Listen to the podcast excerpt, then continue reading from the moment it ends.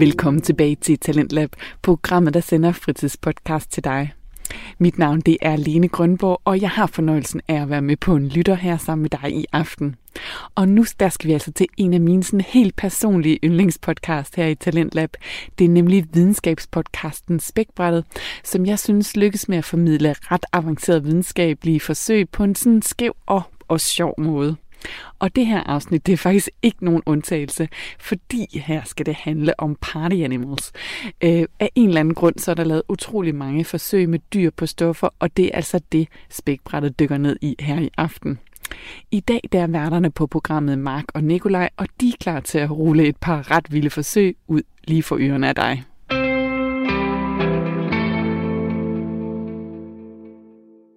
Så biologerne, de tror, at øh, spruterne, de bliver liderlige af ecstasy.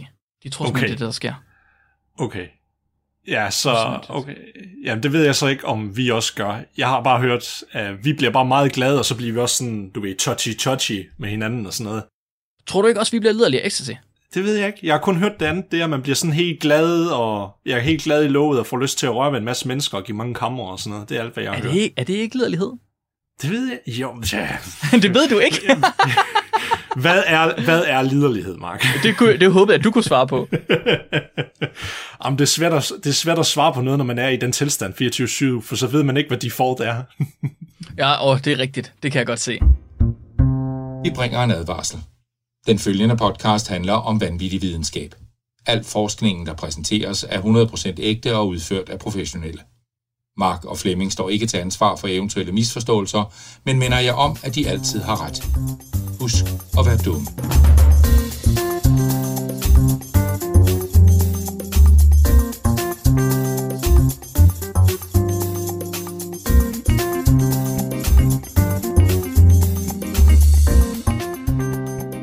Velkommen til Spækbrættet! Din bro til vanvittig videnskab. Jeg er en blæksprutte på ecstasy. Mark Lyng. Og jeg er stangstiv lyserød elefant, Nikolaj. Åh, den er, den er fin. du forstod den godt? Ja, den er så smuk. Velkommen til. Til dagens afsnit, der skal vi snakke om bu, bu, bu, bu, bu, bu, party animals. Fordi der er lavet irriterende meget forskning på skæve dyr igennem tiden. Det er, sådan, det er faktisk ret irriterende. Det er så slemt, at øh, dyreaktivister de har lavet deres egen hjemmesider, hvor de skriver om, hvor meget øh, irriterende forskning, der er lavet med skæve dyr. Fordi de kan ikke lide det, men vi kan godt lide det. Er det ikke rigtigt, Nikolaj? Jo, jeg vil sige, det er en frynsegod ved at være et menneske. Er det ikke rigtigt? Jo, det er Ja, et kan- privilegie. og, det, og, det, og det skal vi nyde. Og jeg vil lige have lov til at sige, at altså, nu er det ikke kun dyr, som ikke er mennesker. Fordi der er fandme også lavet meget forskning på mennesker på stoffer. Ja, ja. Så det er alle dyr. Vi, er ikke, vi diskriminerer ikke her på Spækbrænd. Sådan er det ikke. Altså, hver gang vi er en tur i byen, er det et eksperiment. Ja, det er hver gang vi er en tur i byen. Nej, det ved jeg slet ikke noget om, fordi sådan er jeg ikke. Nej, nej. Så det, det kan godt være, at du tager stoffer, men det gør jeg altså ikke. Nå, men øh, skæve dyr skal det handle om i dag. Og vi har taget mig og Nikolaj er det i dag. Flemming, han kunne ikke være her i dag, desværre. Så øh, I får det bedste fra, fra mig og Nikolaj i stedet for. Og vi har simpelthen taget et par af de bedste historier med af de her skæve dyr, for ligesom at fortælle jer, hvordan dyr, ligesom mennesker, de fester for hårdt. Nikolaj, hvad skal du fortælle os om i dag? Jo, uden at give for meget væk, så skal jeg snakke om, hvilken effekt af social adfærd, eller i hvert fald socializing, kan have på sensitiviteten af alkohol. Så, Aha. så hvor, hvor følsom man er over for alkohols effekt, når man er sammen i social adfærd. Ah, okay, okay, okay. Altså, hvor fuld bliver man, når man er sammen med andre mennesker, eller Yes. andre folk, der også er fulde? Yes. Og ja, det, og så i forbindelse med et dyr, Ja, men det kommer vi til senere. skal man, skal man gætte, I må derhjemme, prøv lige at skrive ned, hvad for dyr I tror det er, og så må I se, hvor galt de tager, hvor Hvilke, meget ja, fejl de tager. ja, hvilket dyr er biologisk og objektivt set det bedste dyr at vælge? ja, præcis. præcis. Fedt. Men inden da, så skal jeg snakke om, ikke overraskende, ottearmede blæksprutter på ecstasy, eller MDMA, eller Molly, som man også kalder det. Yeah. Partydrugget over alle partydrugs. Har jeg hørt. Jeg tænker bare, det- vi er snart ved at komme op på, at vi skal lave en hel sektion, der bare er dedikeret til, hvor mange gange vi har noget omkring blæksprutter. Hvad har vi? Nå, du tænker blæksprutter fra rummet? Ja, jeg synes bare, Ja, det er meget tit, det, det er sådan en organisme, der går igen. Ja, det, er det kan faktisk godt være. Men ved du hvad? Jeg har faktisk min artikel i dag, den tror jeg faktisk er med til at bevise, at hvis blæksprutter de er fra rummet, så er vi det også. Uh, Fordi nu ligner vi, vi ligner ret meget hinanden i forhold til den artikel her. okay. Skal vi ikke øh, komme i gang? Jo, lad os det. Vi mennesker, vi har det med ikke særlig meget til fælles med blæksprutten, skulle man sige. Nu ved jeg godt, at jeg lige har sagt, at vi måske har noget fælles, men det har vi. Altså, hvis man lige kigger på os, så ser det altså ikke sådan ud, vel? Den blæksprutten, den lever i vand, den har ingen ryggrad, og så er den vores evolutionære afstamning adskilt med cirka 500 millioner år. Jeg kender, altså også, jeg kender altså også nogen, der ikke har nogen ryggrad. så de undtagelserne, det er dem, der ligner blæksprutter. Ja. ja. Jeg tænker, man kunne forestille sig, at blæksprutten den vil være en ret dårlig modelorganisme for menneskelige egenskaber. Det er min tanke. Det var ikke det første dyr, jeg vil vælge. Jeg ved ikke, hvordan du har det, Nicolaj. Altså, hvis, hvis man går efter og skal finde ud af, hvor anderledes en effekt væk fra mennesket kan man finde. mm. Altså, hvis man ved, hvad effekten er på mennesker, okay, hvad er det så på et dyr, der er så evolutionært langt væk fra os som overhovedet muligt? Det er sådan lidt ligesom at prøve at finde et svar ved at finde det modsatte svar. Ja, lige præcis. Ja, det er også sådan, jeg tænkte. Men heldigvis så er hverken jeg eller du, Nikolaj, dyrebiologer. Nej. Fordi sådan nogle, de er langt klogere, end vi er. Og spørger man Erik Etzinger og Gyld Døllen, så er blæksprutter og mennesker praktisk talt det samme. og sådan er det tit, når man snakker med de der biologer, så har de sådan nogle lidt øh, kontroversielle holdninger, tror jeg, jeg vil sige. I 2018, der udgav de to en artikel sammen, hvor de havde sat sig for at finde ud af, hvordan blæksprutter de opfanger serotonin, altså vores øh, glædeshormon.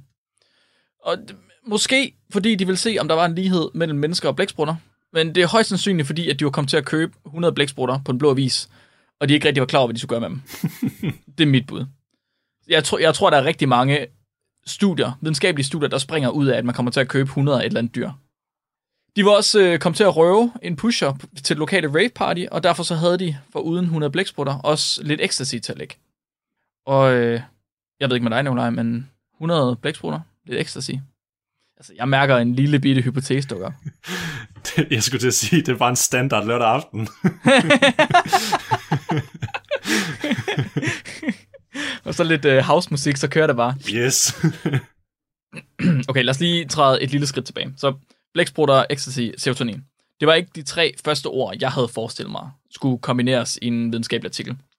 Så først og fremmest, det handler om stoffer i dag. Så jeg tænker, at vi skal lige forstå, hvad delen ecstasy er. Jeg er slet ikke i tvivl om, at I sidder nogle junkies derude, der er fuldstændig klar over, hvad det er, men sådan noget, det ved jeg slet ikke, fordi det siger min mor, jeg ikke må. Så jeg måtte google mig frem til det.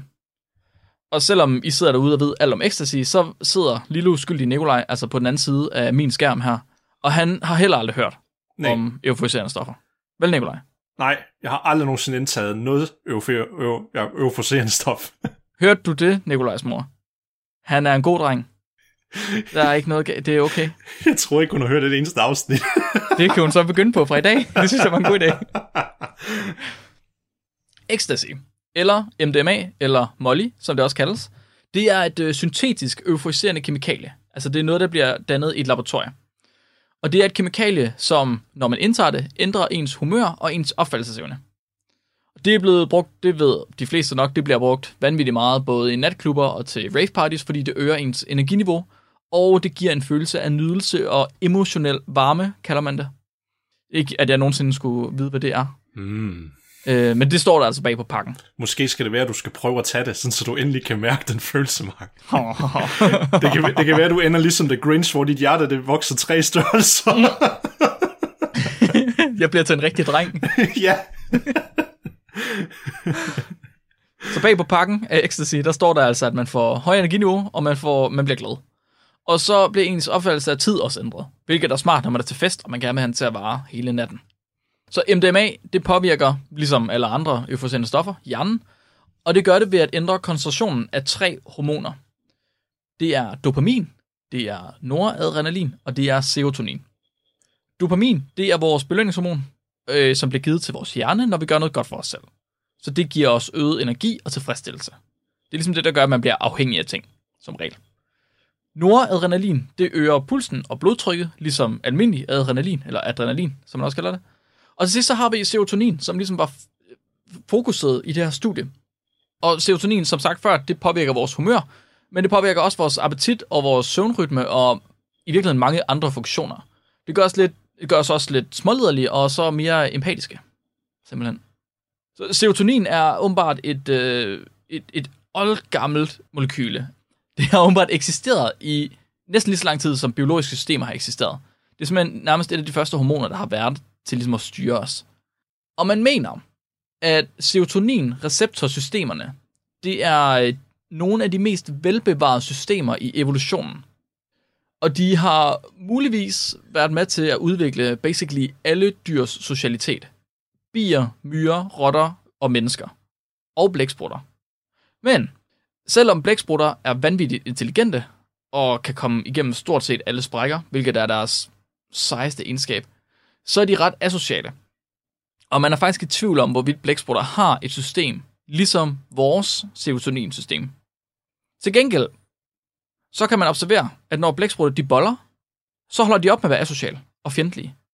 Og det tænker Erik og Gyl, de to forskere her, at det skyldes et humør- og socialitetsændrende system, som serotoninreceptorerne er. Bum, bum, bum. Og med al den her information, Nikolaj, nu har du simpelthen hørt både om ecstasy, og om hormoner og om blæksprutter. Hvad er din hypotese så? Hvilket eksperiment har den herre og den dame stillet op, tror du?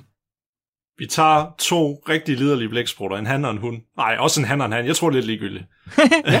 jeg dømmer ikke. giv, giv dem, har, har et par, hvor der har fået ecstasy, og et andet par, der ikke har. Og så kan du splitte det videre op og have to andre, hvor det kun er den ene af dem, der har fået det. Ej, det, du, du er i hvert fald tæt på. Deres hypotese her, det er, at hvis blæksprutter, de har de her sociale hormonsystemer, så må de være asociale uden det sociale hormon, og sociale med det sociale hormon. Ja. Right? Så blæksprutter på ecstasy, de krammer mere end blæksprutter, der ikke er på ecstasy. Yes. Det er deres hypotese. Så det skal de simpelthen teste. Og hvordan tester man det? Det gør man selvfølgelig ved at bygge en arena. Sådan er det med biologer, der tjekker adfærd. De bygger en arena. Og, øh, og ingen arena, de skal ikke slås. Det er meget vigtigt her. De skal ikke slås. De skal noget helt, helt andet end at slås. Så de bygger en arena med tre kammer. I det midterste kammer, det var der, hvor vores forsøgsbrutte, den bliver placeret. Den bliver placeret i en colaflaske på cirka en liter med et skruelåg. Det er jo smart, at man lige kan presse dem derned, og så have dem gemt der. I det højre, i det højre kammer, der har man den sociale partner, altså en anden sprutte, en anden blæksprutte. Og det kan være en han eller en hundsprutte. Det er faktisk lidt lige meget, hvad det er for en, til at starte med i hvert fald. Så der, der kan både være en hansprutte og en hundsprutte til, til den anden side. Og til dem i øh, colaflasken kunne også både være han og hunder. Og så til venstre i det sidste kammer, der har man så et objekt, som blæksprutten kunne pille ved. Og det objekt, det kunne være en stormtrooper, eller det kunne være en Chewbacca-dukke. så man har ligesom to forskellige rum, som blæksprutten den kan gå til, hvor der er noget i, og så et midterst rum, hvor den ligesom bliver sat i sig at starte med. Og det, de ville se på, det var, hvorvidt blæksprutten den brugte mest tid i nogle af de forskellige kamre.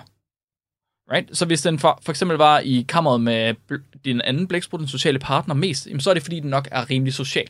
Ja. Men hvis den siger, fuck dig, til den anden blæksprut, og går hen og leger med Chewbacca, så er det nok fordi, at den er asocial. Så i de første, de starter ligesom med at lave så et, et forsøg, hvor de øh, skal prøve at sætte en baseline. Så de sætter sprutter, der ikke er påvirket af ecstasy, ned i midten i deres colaflaske. Og da låget det så bliver skruet af, så får de her sprutter en halv time i kammeret.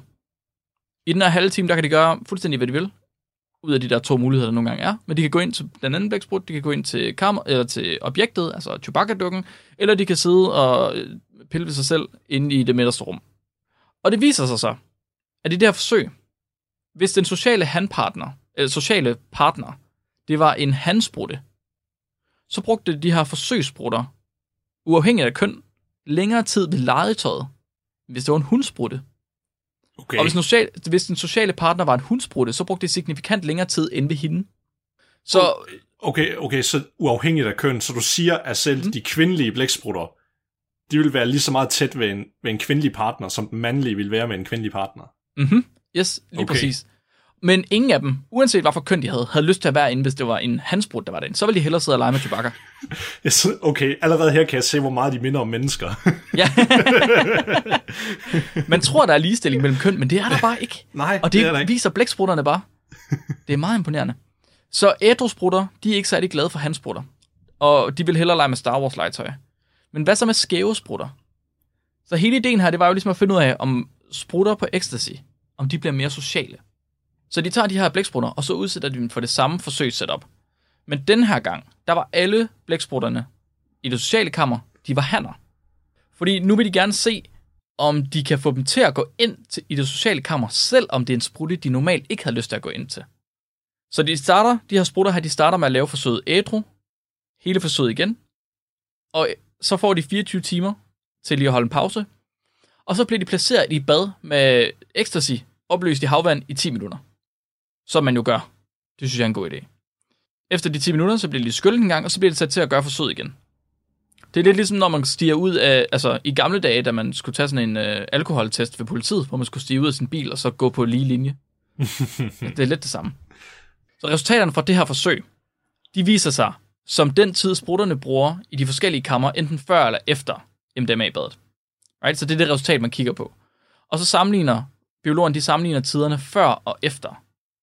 Så hvis der er en signifikant forskel, så bruger de mere eller mindre tid, eller efter om de har fået ecstasy eller ej. Ja. Så, i legetøjskammeret, der var forskellen i opholdstid før og efter MDMA ikke signifikant. Så om de havde ecstasy eller ikke havde ecstasy, det var lige meget. De brugte lige lang tid inde ved legetøjet. Ja. I centerkammeret, der var det ikke signifikant.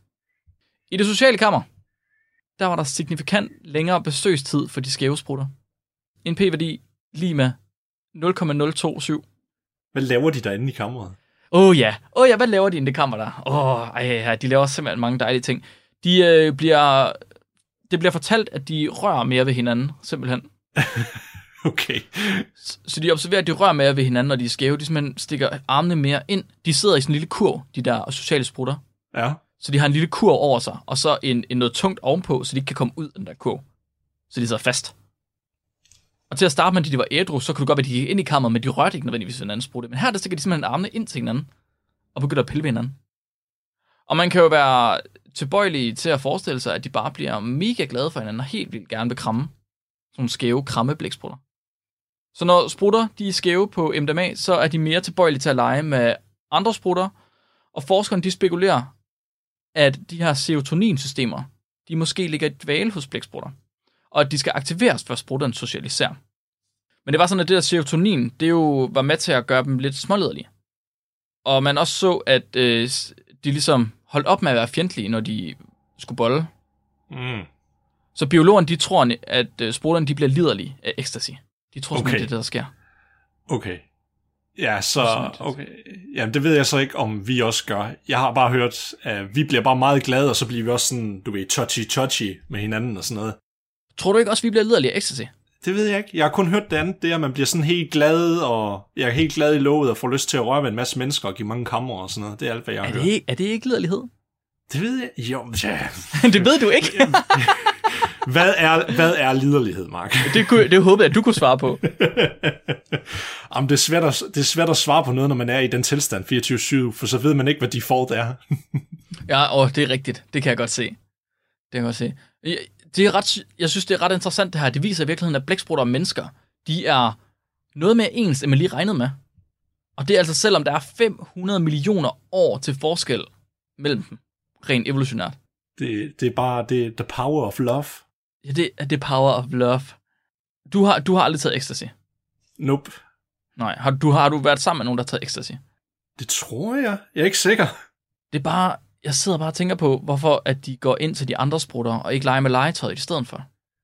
Jamen, tror, tror du ikke, hvis det, hvis det, okay, hvis det nu var, at de havde givet dem LSD eller, eller hash i stedet for, tror du så ikke, at de Mhm. sidder så stenet på, de, på legetøjet i stedet for?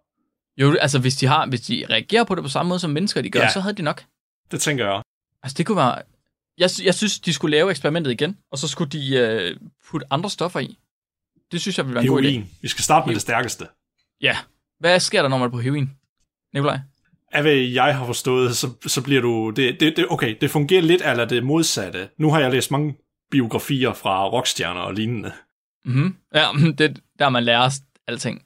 Ja, det, det er en rigtig god måde at lære på, hvad man ikke skal gøre i livet. Mm.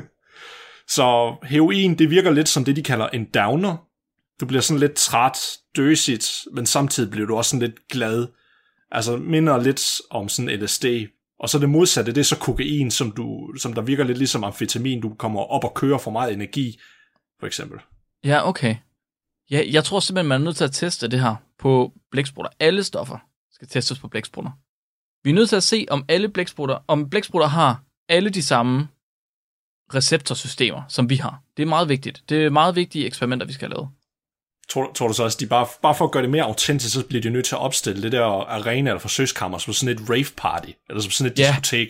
Ja, hvorfor gjorde de ikke det? Ja. Og så skal der Hvorfor- være sådan en lille drugs dispenser, eller sådan en pusher, der står ude foran, inden de sætter blæksprutten ind. Det er fandme en sjov idé. Ja, det skulle de have gjort. De har faktisk, de, de er halvvejs. Fordi det der, den der arena, de laver, den laver de med sort plexiglas. Ja, okay. Ja, Så- okay. Så de mangler Så der er bare mørkt lige, øh, derinde. De mangler lige sådan noget flu, ja, fluorescerende lys, eller sådan UV-party eller noget. Åh, det skulle de have haft. Det er mega sjovt. For de mangler jo det vigtigste aspekt ved stoffer, det er jo det sociale aspekt jo. Det er jo kun, når de har fået det, at de får lov til at se, hvad effekt der har, men hvad der fører til, at du tager dem også, det er jo også... Hmm.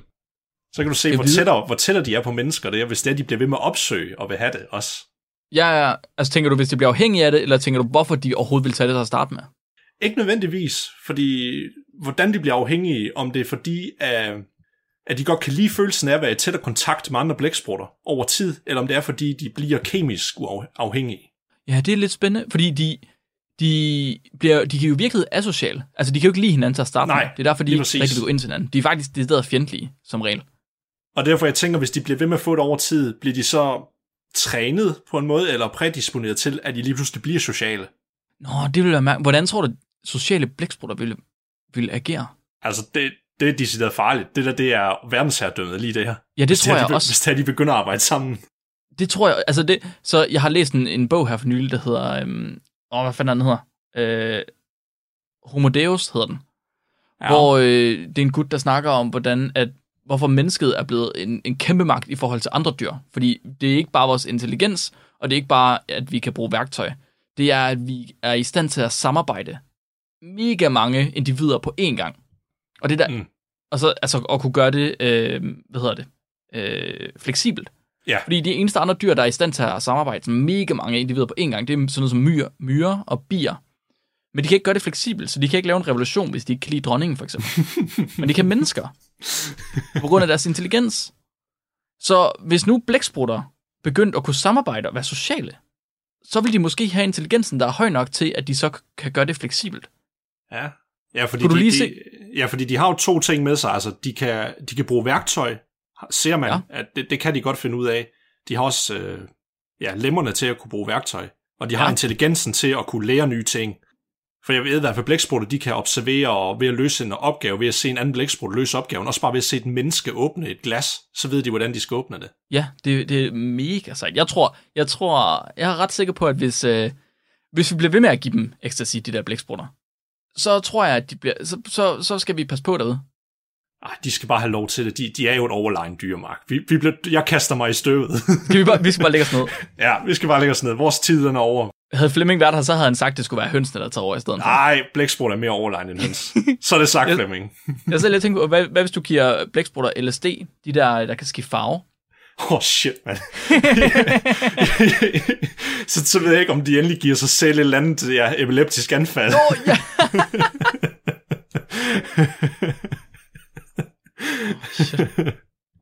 Okay, så øh, blæksprutter, de giver flere krammer, når de kommer på ecstasy. Meget ligesom mennesker. Så allerede der, der har vi fundet ud af, at dyr, ligesom mennesker, de fester for hårdt. Er du klar, Mark? Ja, kom med det. Nu skal, nu skal, nu, vi to, vi skal på en rejse. Vi skal uh. På en, en, lad som om vi er i byen. Ej, jeg For eksempel. rejse. Ja.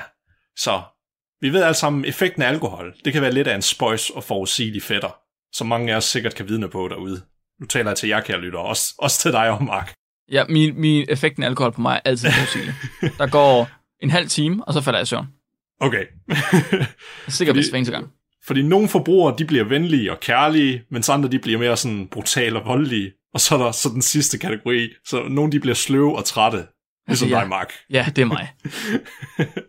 Og faktisk, ifølge en forsker, der hedder Jens øh, Herberholz fra University of Maryland, så er de cellulære mekanismer på, på, øh, på fuldhed eller ros, de er faktisk meget undvigende. Vi vi ved, øh, man forstår det stadigvæk ikke helt. Han, nu, han siger, at alkohol det er et kompliceret stof, mm-hmm. fordi det påvirker en lang række cellulære systemer, som der så gør det vanskeligt at, at finde, ligesom, hvad er hovedårsagen, eller hvad er mekanismen bag at, at vi er følsomme over for alkohol, og vi ser alle de her symptomer, det giver. Ja.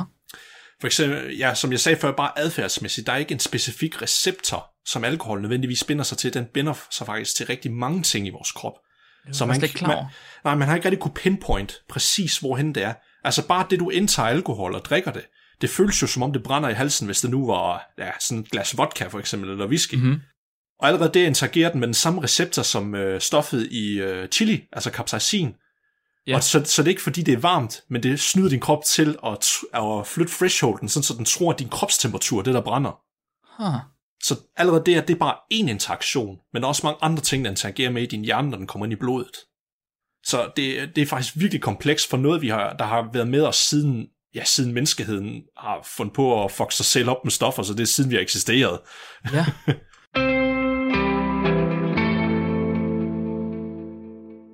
Du lytter til Talentlab, programmet, der sender fritidspodcast hver aften her på Radio 4. Mit navn det er Lene Grønborg, og jeg er ved at spille videnskabspodcasten Spækbrættet med Mark og Nikolaj for dig lige her. Og hæng bare på, fordi anden halvdel, som jeg sætter på nu, den bliver mindst lige så utrolig som første del.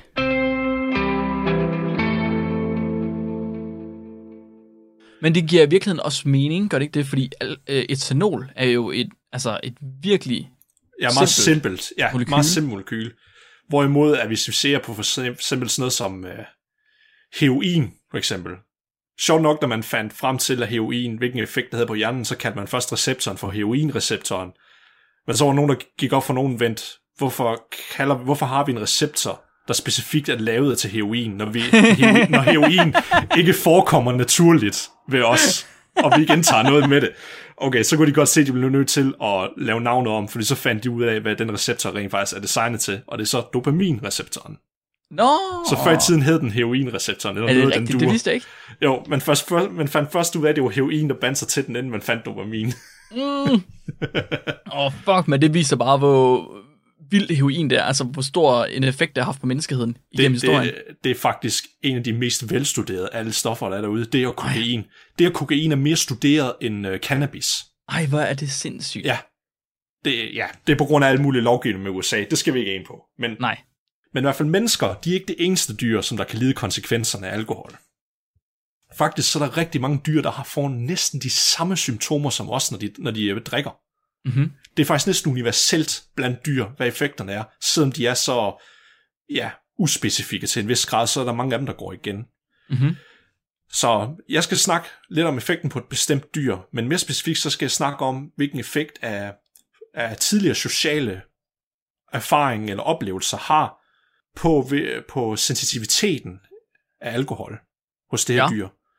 Så okay, hvis de nu er sammen med en bestemt flok af de dyr, okay, betyder det så, at de bliver hurtigere fuld, eller drikker de mere alkohol, eller lignende? Lidt ligesom vi mennesker, vi gør. Du har sikkert prøvet, hvis, hvis man er ude i byen, og man har ikke fået så meget at drikke, men fordi alle andre de er fulde, så føler man måske, man er lidt sådan selv fuld. 100 procent. Der er også en masse af de der studier, måske næsten pseudo-studier, det ved jeg ikke, som viser, at folk, der drikker vand sammen med andre folk, der drikker øl, de føler sig fulde. Og det, og det er faktisk det, den artikel her vil kigge på. Så hvilket dyrmark tror du, der er juridisk set, objektivt set, er det bedste dyr at vælge til sådan et studie? Jamen, det kan jo ikke være blæksprutten, så meget ved vi, fordi den er asocial. Den drikker, den drikker alene derhjemme i, i underbukser. Ja, jeg, jeg kan afsløre, det er et dyr, der også lever i vand også. Og det, det har dyr, ikke, og, og, det har ikke en ryggrad. Det har ingen ryggrad. Nej. Så det er jo allerede fucked up. Der er jo, de er jo, det er nogle af dem, jeg ikke kan lide. Det er jo selvfølgelig... Øh... Altså, det, det, okay, det, det har et skelet udenpå. Okay, okay, så, okay, okay. Så det har et exoskelet. Okay, okay, okay. Så krabbe, reje, hummer. Ja, okay. Allerede der, der var du inde på noget af det rigtige. Okay. Det er faktisk krabs. Krabs? Okay. Yes. Det er åbenbart et meget godt modeldyr inden for sådan en test af alkoholeffekter og serotonin det og lignende. ikke. Jo, og jeg var helt overrasket. Også hummer og mange skalddyr, de, de bliver brugt rigtig meget af det her. Nej, nu stopper det kraftet med mig. Ja, jeg tænker også, jeg, tænker, jeg tænker også bare på, hvordan kan du apply det viden for det over på mennesker? Det kan man ikke. Hvor ofte, prøv nu her. Henning, du har klo som hånd. Kan du ikke lige drikke en øl, og så ser vi, hvad der sker med dig? Det er jo ikke, det er jo ikke sådan, det fungerer. Crabs, are, pe- crabs are people, Mark. yeah. Crabs are people. Crab people. Nej, stop.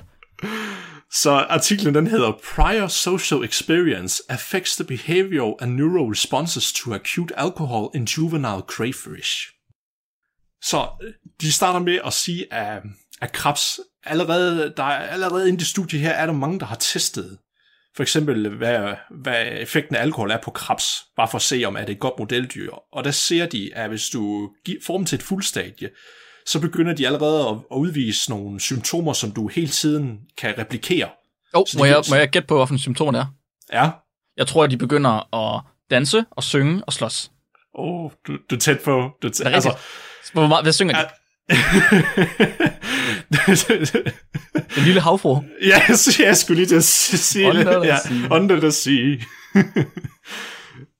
Fa- faktisk, den, den effekt, man, øh, man typisk opfanger med det, det er, at de faktisk de står op på alle deres ben, og så strider de armene ud sådan aggressivt. Altså det tætteste, jeg nok kan forestille mig, det er, hvis der er sådan en stor jog ude i byen og siger, come at me, bro. altså det er sådan, han har lyst til at kæmpe eller noget. det sker sådan inden for to timer, hvis de får den rigtige dosis af etanol.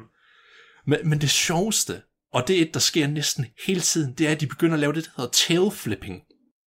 Så deres hale, den begynder de at flappe helt vildt med, og det er normalt kun en respons, de laver, hvis det er, de føler sig troet. Du har sikkert set sådan en hummer, hvis du skræmmer dem eller noget, så flipper de hurtigt med halen, og så fiser de bare væk med det Det samme. er kraftet ikke særlig ofte, jeg har skræmt en hummer, Nikolaj. Ah, come on.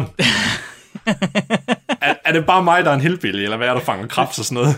Ja, det, det tror jeg sagt. Det er godt nok. Altså, det er altså ikke lige det, jeg gør en lørdag eftermiddag, så går ned og finder en hummer, og så forskrækker den. Men så siger du, de flipper med halen. Ja. Og, og det gør de jo bare, når de får alkohol, så gør de det en gang imellem sådan dut, dut, dut. Og, og så nogle gange så falder de om på ryggen, selvom de er under vand, og så kan de ikke altid komme op til, Nej, til at starte stop. med.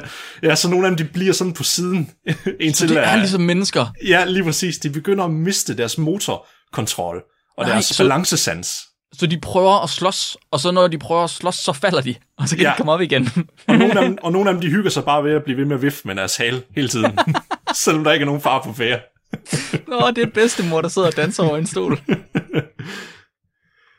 Så det første, de gjorde i det studie her, det var, at de fik øh, omkring 100 krebs, som de så puttede i en kæmpe stor tank, og så bare for at fast, fastslå, okay, hvad er benchmarket for, hvornår de begynder at blive fulde, så udsendte de for, for forskellige koncentrationer af etanol, som de opløste i et andet kar, og så puttede dem over i. Og så ville de se, hvor lang tid gik der, inden de så de her forskellige adfærdsmønstre. Også bare for at se, om det var ensartet for dem alle sammen, men de udviste nogenlunde de samme øh, adfærdsmønstre. Og så vejede de dem også, øh, fordi de ville sikre sig af næste eksperimenter, at de havde nogenlunde samme masse. Fordi vi ved jo, hvor fuld, hvor, eller hvor hurtigt du bliver fuld, og dit alkoholindtag afhænger meget af, hvor stor du er jo, for eksempel. Ja, Eller det er noget med, at vi din, skulle... din, metabolisme, og hvordan du forbrænder alkohol, er, er der en vis korrelation i, hvor stor du er. Ja, det er noget med, at vi skulle have lavet et forsøg på et tidspunkt, hvor Flemming og jeg, vi skulle drikke nogle øl. Ah ja, Men det fik vi aldrig gjort. det kommer. Det kommer. Ja, det kommer. Det, det, er field, det er fremtidig field research. Jeg skal nok rapportere det. Det er anden gang, vi laver det her løfte, så Jeg Twitch-streamer det. det er i orden. Og så, og så det, det virker lidt som et benchmark, det første. Mhm. Og så vil de bare se, jamen, okay, så efter vi har givet dem den bedste koncentration, åbenbart, det, er, det var 1 mols etanol. Jeg ved ikke lige, hvad det bliver til i procenter, men... Skal, skal Mol? Vi, ja, 1 mol. Er det ikke virkelig meget? det tror jeg jo. Jeg har ikke lige, hvis jeg lige hurtigt skulle regne på det, jo, det tror jeg, det er sådan... Jo, det er da en god... Er det ikke sådan lidt sådan en whisky shot måske, eller andet, de har Okay. fået? Stop podcasten, jeg er nødt til at regne ud, hvad 1 mol etanol er i gram. Det, der er 46 gram etanol per mol. Det er altså virkelig, det er rigtig, rigtig meget. Ja. Og de, og de, og de siger så, at, at der så går, efter de har fået det, så går der cirka gennemsnit 20 minutter, før de begynder at lave det der tail flipping i gennemsnit, når de har fået det. De kan satan ned med holde til deres brud. Ja, ja, ja, ja. Hold nu op.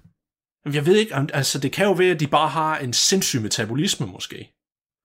Måske. Fordi har, har, har, du ikke set det der forsøg, hvor forskere de testede ud, udholdenheden hos krebs? Hvor de, Nej. satte den, hvor de satte den på et lille sådan trædemølle, eller sådan løbebånd. Og det var land med, at den, den kunne løbe i sådan flere timer, inden den begyndte at blive træt. Ja, bare non-stop. Er det Non-stop. rigtigt? Ja, de, de har sindssyg udholdenhed. What? Det er vildt. Prøv lige, prøv lige, jeg sidder lige og prøver at regne ud, hvor meget alkohol er, jeg skal have, for det er, at jeg bliver... Så 3 promille, ikke? Øh, 0,0 må det være. Så er jeg på 3 promille. Men de har alligevel fået en, en femtedel af det. Ja. Er, de, de, er det sådan nogle kæmpe dyr? Nej, nej, nej, en- de, de, en kun, øh, de er kun nede sådan nogle øh, centimeter. Jamen, der stopper du. Ja, ja. Stop. Jeg, jeg, tro, jeg tror ikke, jeg må køre bil, hvis jeg... det tror jeg ikke, jeg må. Jamen, for helvede, Nicolaj, det kan det vil ikke gøre, de dør jo af det der.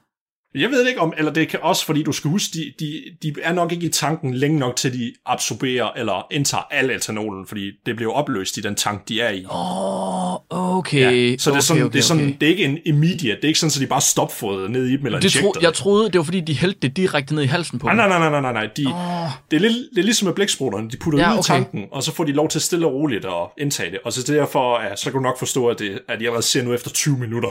yes, yes, yes, jeg er med. Jeg forstår, jeg forstår det. Jeg forstår det. Yes. Så nu når de havde fastslået, okay, vi har de her effekter, vi kan replikere, de ser alle sammen ud til at have det sådan, så separerer vi det sådan, så at vi har en gruppe, der skal være dem, der er sociale, de får lov til at leve sammen i en tank i nogle uger, og så mm-hmm. separerer vi nogen, der skal leve i isolation for sig selv i det samme antal uger. Og de sørger for, at de alle sammen nogenlunde har samme masse, så det ikke er det, der har en indflydelse på det. Ja. Så udsætter de dem endelig for alkohol, og så ser de eddermame, at, der, at dem, som der har været sociale, de bliver meget hurtigere fulde, faktisk 8 Nej. minutter før begynder de at lave det her tailflipping, end dem, som der har været i isolation. Ja. Ja. kæft, mand. Så det ser jo bare ud som om, at de er mere sensitive over for den samme mængde alkohol. Eller, eller sagt på en anden måde, at dem, der er i isolation, de skal drikke meget mere, før de begynder at føle sig fulde. Det ved jeg ikke, om det er sådan lidt sørgeligt. Eller... Oh. det er bare den anden vej rundt. ja, de skal gøre meget, de skal, de skal i hvert fald drikke meget mere, før de begynder at få samme effekt. Jeg sidder og tænker på, at de der krabs, de var totalt naive. Altså, det kan at, også være. at, at, du ved, ligesom at man tror, man drikker vodka, selvom man får vand, hvis bare de andre Ja, ja, så det ja, placebo, er de bare, ja. Ja. ja. Det, det, Wow. altså, ja. wow, man ved jo, at placeboeffekten, det også virker på hunde og babyer. yes. Kan vide, om den virker på krabs?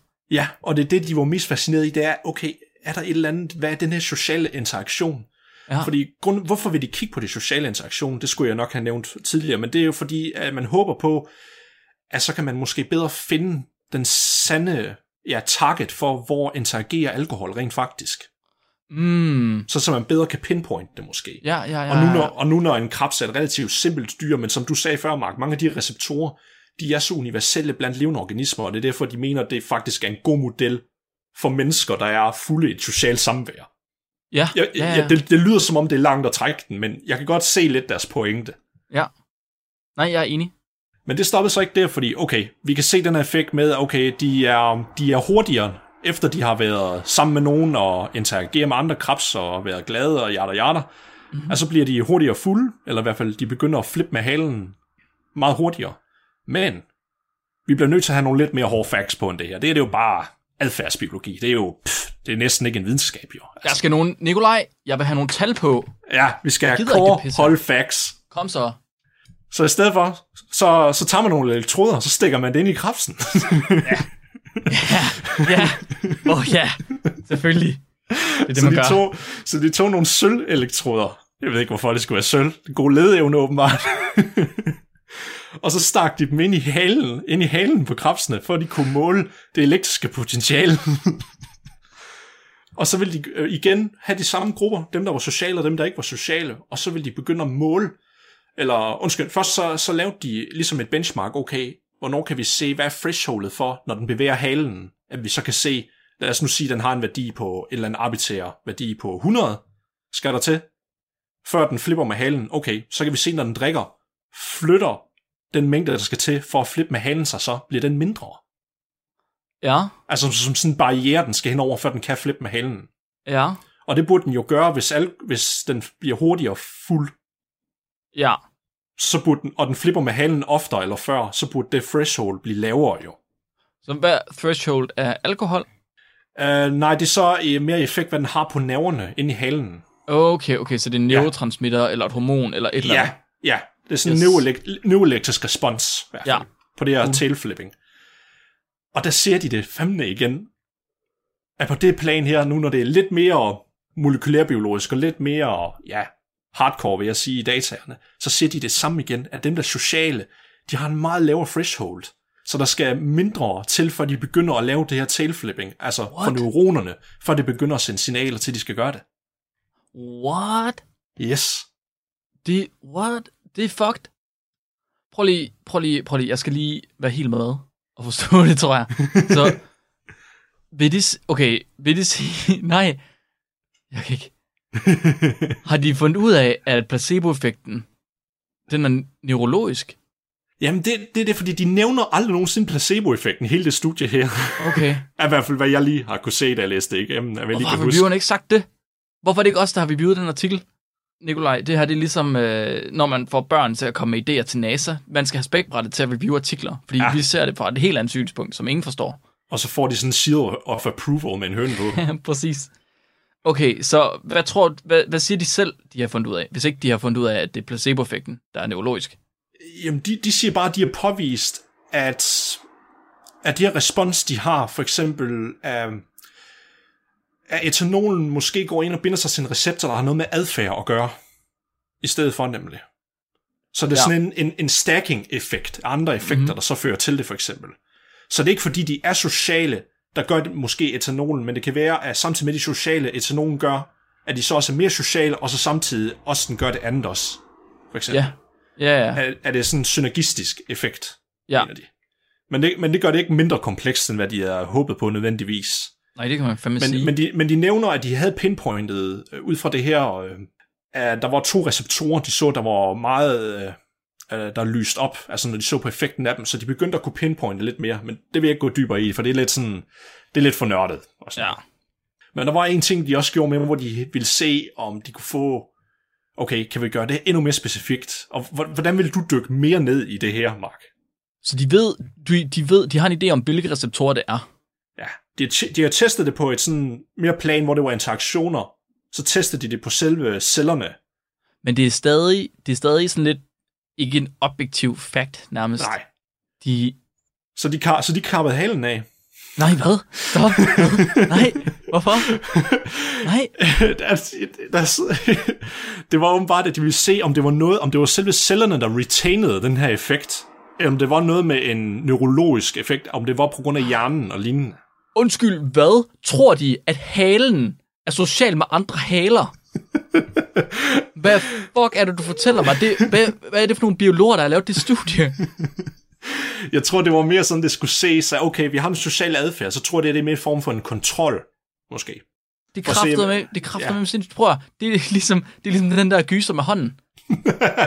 right? Der hopper af og kvæler folk, fordi de husker. Det er jo, det er jo, hvad?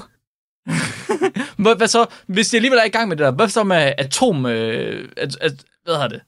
Atomlemmer De har testet det på en enkelt neuron. på en enkelt neuron. Ja, sådan som jeg lige kunne forstå det i hvert fald. Det, det er fordi, de skriver nemlig, at this, uh, this result shows that our observation of ethanol sensitivity in freely behaving animals is paralleled at the single neuron level. What? Stop. Hvad? Importantly, the effects of prior social experience on ethanol sensitivity are present in an identified neural circuit. Oh, nu holder du kraftet med med. Det mener du simpelthen. Så hvis jeg er sammen med andre folk, der drikker sig fulde, så kan man se det på mine neuroner.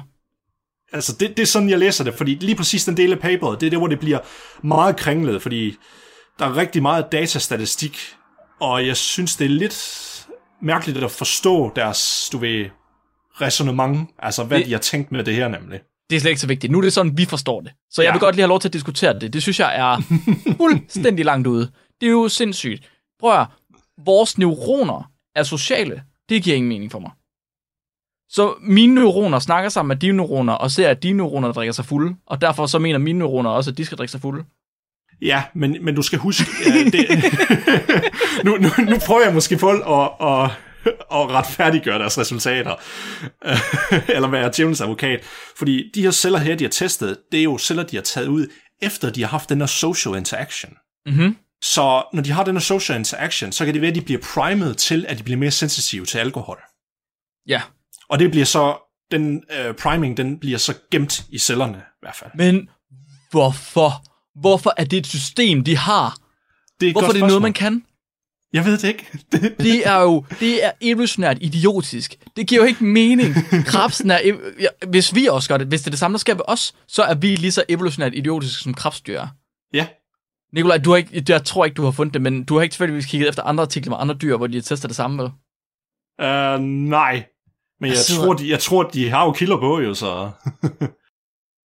så selvom det lyder meget mærkeligt, så konkluderer de så til, til sidst, at, at den her sensitiviteten til etanol, grund til, at den forøger, eller det ser ud til, at den forøger i takt med, at den får formindskende signaler fra hjernen. Fordi at de øh, mener, der er de her to receptorer, som de så, at signalerne de bliver mindsket, når de, at de begynder at få etanol.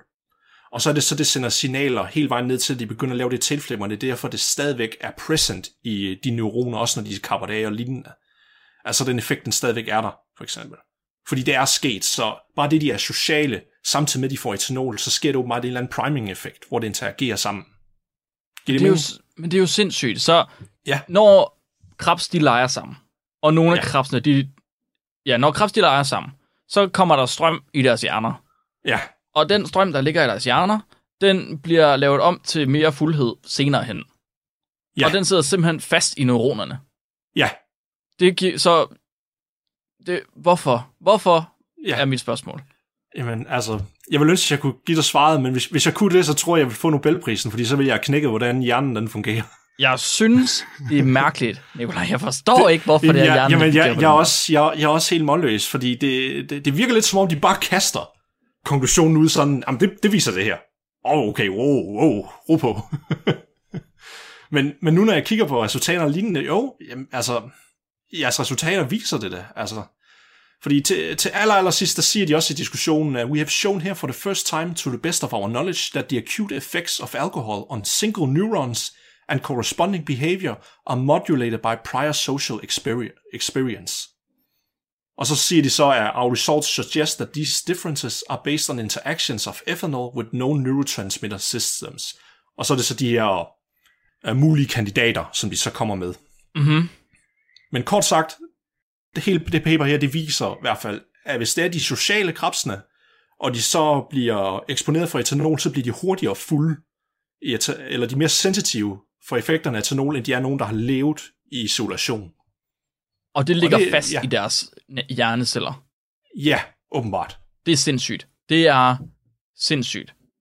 Om, Jeg om det så også, og, og, og det er derfor, så kan, jeg, så kan jeg så ikke se, jamen, så burde det vel også i teorien gøre det ved os. Fordi det første aspekt, det er jo meget veldokumenterede mennesker, egentlig. Ja, ja, Det der med, at når vi er ude og drikke i byen, så føler man sig måske mere fuld, øh, selvom du ikke er det, egentlig, fordi andre er det. Ja, for fanden. Og det var, det, ja, det var, det var sådan set det, jeg havde egentlig. Det, Jeg, du kan ikke... Du, jeg efterlader os lidt på en cliffhanger. Hvad helvede? Jeg vil vide, hvorfor, hvorfor gør hjernen det? Hvorfor er den så dum? Hvem har lavet den? Hvis der er intelligent design med i spillet her, så synes jeg ikke, det er særlig intelligent, det design. Prøv at høre, der er intet med liv på jorden her, der er intelligent design. Jeg forstår det ikke. Det er kraftet med en dum egenskaber her. Hvis du er sammen med andre individer, så bliver du mere modtagelig for et gift. Men, Men hvad? det bringer os igen tilbage til, altså man skulle tro, at det her studie skulle hjælpe med at pinpoint mere okay, hvad det rent faktisk etanol gør ved hjernen. Fordi det, det er der ikke rigtig nogen, der sådan kan besvare 100%. Åh oh, ja, det var det, de skulle. det Ja, det, det, var det, det var det, de skulle, og de har muligvis to kandidater, men det er jo kun, når det er inden for social adfærd jo. Og der er stadigvæk bare at se, hvor mange spørgsmålstegn du har, som de ikke har besvaret. De har faktisk, de har faktisk endt med at stille flere spørgsmål, end de har besvaret egentlig. Ej, men det er jo også det, der det er jo kendetegnet ved god videnskab. Det er, at der kommer Det er det. 10 nye spørgsmål frem af en konklusion. Det er det. Det er jo egentlig meget smukt. Jeg synes, det okay, det var fandme spændende. Også selvom det var en lille smule teknisk. Damn, ja. Nikolaj. Mega sejt. Jamen, øh, så ved vi det. Mennesker er ikke de eneste, der bliver fulde af at være sammen med, med andre mennesker. Det gør krebsdyr også. Inden vi lige slutter af, så har vi øh, et lytterspørgsmål i dag, der er sendt ind af Alexander Kirkegaard. Og Alexander han spørger, hvorfor i alverden er der så mange computersprog, der er opfundet af danskere? Nauer, Lerdorf, Heilsberg, Strovstrup, Mats, Bak og Kamp. Øh, Nikolaj, jeg tager lige øh, og smider til den direkte over til dig. Hvorfor, hvorfor er det her? Hvorfor? Hvorfor det? For, fordi danskere, vi er robotter. Ja, Ja. det tror jeg, du har ret i. Ja. Jeg, nu er jeg jo ikke selv sådan en computernørd. Altså, haha. Ej, ej prøv, prøv, prøv, Mark, Mark, prøv, du er mere klogere end ham der og Steven Bills. Altså, Det ved jeg ikke engang, hvem er. dammit, min joke, min joke virker ikke. altså, jeg ved ikke engang, hvem de her mennesker de er. Uh, uh, nu, tænker jeg, nu tænker jeg på Steven Bills. Det er en sammenhæng mellem Steve Jobs og Bill Gates. Nå, okay. Steven Bills. Okay, I get it. Det var sjovt. Åh, oh god, den, nu ved jeg, hvordan Flemming har det. Ja, ja. Men jeg føler mig rimelig sat af. Altså, Alexander, hvorfor ved du, hvem de her mennesker de er? Ved du, hvem de er, Nikolaj? øhm, jeg har slået dem op. Har du det? ja, jamen det, Hvem det er er, de? rigtigt nok. Altså, men de er, Er det- alle sammen, de er programmører. Er det, altså, som har fundet på programmeringssprog? Ja, ja, ja. Altså, hvornår? Er de, er de stadig i live? Altså, altså den første af dem, ham der, der hedder Nauer. Ja, Han er født i 1928, okay. og han grundlagde faktisk øh, Datalogisk Institut på Københavns Universitet. Okay. Og det var ham, der fandt på ordet datalogi, What? i stedet for at kalde det computer science. What? Ja. Damn, hardcore. Hvad, hvad for sprog har han fundet på? Uh, det? det står der ikke noget om her på den liste, Nå. jeg har fundet. Hvad med, er det, kan du se, hvad for nogle sprog de andre fundet på? Er det nogen, man kender? Ja, ham der Bjarne Strostrup, det er C++. Er det rigtigt? Er det Ja. dansk? Det er det. Og det var Fuck, så i mand. 19, 1950'erne. Det er for sindssygt. Og det er, Er- nok er det- en af de, det er nok en af de mest udbredte, altså med, med min begrænsede viden inden for programmering. Det er også basically den eneste, jeg kender. Ja, Men så, hvorfor er det danskere, der har fundet på det her computersprog? At, du siger, at vi er robotter. Ja.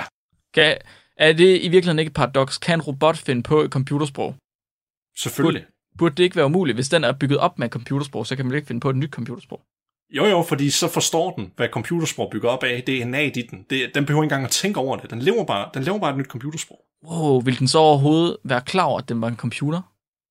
Sikkert ikke. Måske vi alle sammen ro- robotter. Yes. Danskere er robotter. Nikolaj har svaret. Der fik du svaret, Alexander. Det er simpelthen fordi, at alle danskere er robotter. Eller nogen er, og så kan de selv finde på et nyt sprog. Det, fandme, det synes jeg er et godt svar. Jamen, øh, så er der jo ikke andet at sige end øh, en tusind tak, fordi I lytter med. Jeg synes, vi skal sige ekstra stor tak til alle de mennesker, der vælger at støtte os på tier. Synes du ikke også det, Nikolaj? Jo, altså det... Jeg er helt målløs over, at folk de gerne vil det. Det er fuld, jeg, det, det er næsten lige så vanvittigt, som at krebs nerveceller, de gemmer på sociale aktiviteter. Og jeg synes, vi skal sige ekstra mange tak til dem, fordi de faktisk har hjulpet os med at nå en milepæl. En uh, milepæl, der simpelthen har gjort, at der er kommet en jeg ved ikke, belønning op på, uh, på vores eksklusive uh, bonusdrev. Nemlig i de uh, meget omtalte uh, bare fusser fra Flemming. Mm, med lidt hønsbag. Så tak fordi I hjalp os med at komme så langt. Det er jeg rigtig glad for. Næste uges afsnit, det kommer ud den 1. september, og det kommer til at handle om clickbait. Altså, hvad får os til at klikke på ting, og hvorfor gør vi det, selvom vi ved, det er dårligt for os? Og måske også, hvem er mest tilbøjelig til at klikke på clickbait? Det øh, glæder vi os helt vildt meget til at fortælle jer om. Nikolaj, kan du ikke øh, fortælle, hvad de skal gøre, hvis det er, at de øh, gerne vil komme i kontakt med os? I kan, I kan, I kan kontakte os på, øh, på Flemmings øh, personlige adresse. Nej. Ja, det er en god idé. Det synes jeg. Køb en betonhøn, når jeg er der. Skriv jeres hate-mail til, til Tussinge. Nej, I kan, I kan skrive til os, enten på, i hvert fald på Facebook, kan I skrive til os, men øh, allerhelst på vores gmail, som der er spækbrættet gmail.com, og det er så stavet med gammeldags A, så AE. Mm. I må faktisk også rigtig gerne skrive til os på Facebook. Dem ser vi vist nok nemmere, end vi ser Gmail Ja. i virkeligheden. Det kommer an på, hvor for, formelle I gerne vil have, det skal være. Ja, præcis. Og ellers så tror jeg bare, vi er klar til dagens dyrefakt. Er vi ikke det, Nikolaj? Jo, Er du klar? Det er en Ja. kort en i dag. Blæksprutter. Igen. Blæksprutter. De kan high five. Mit navn er Mark, mit navn er Nikolaj. og du har lyttet til Spækbrættet. Husk at være dumme.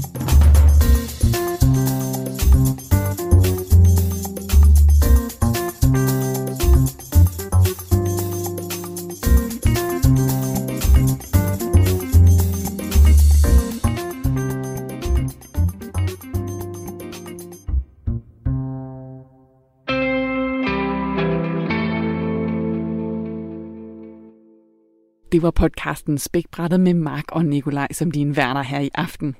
Og måske ser du ligesom mig lyserøde elefanter for øjnene, når du skal sove her i aften. De to herrer, de har da i hvert fald gjort os klogere på vilde forsøg og os liderlige blæksprutter.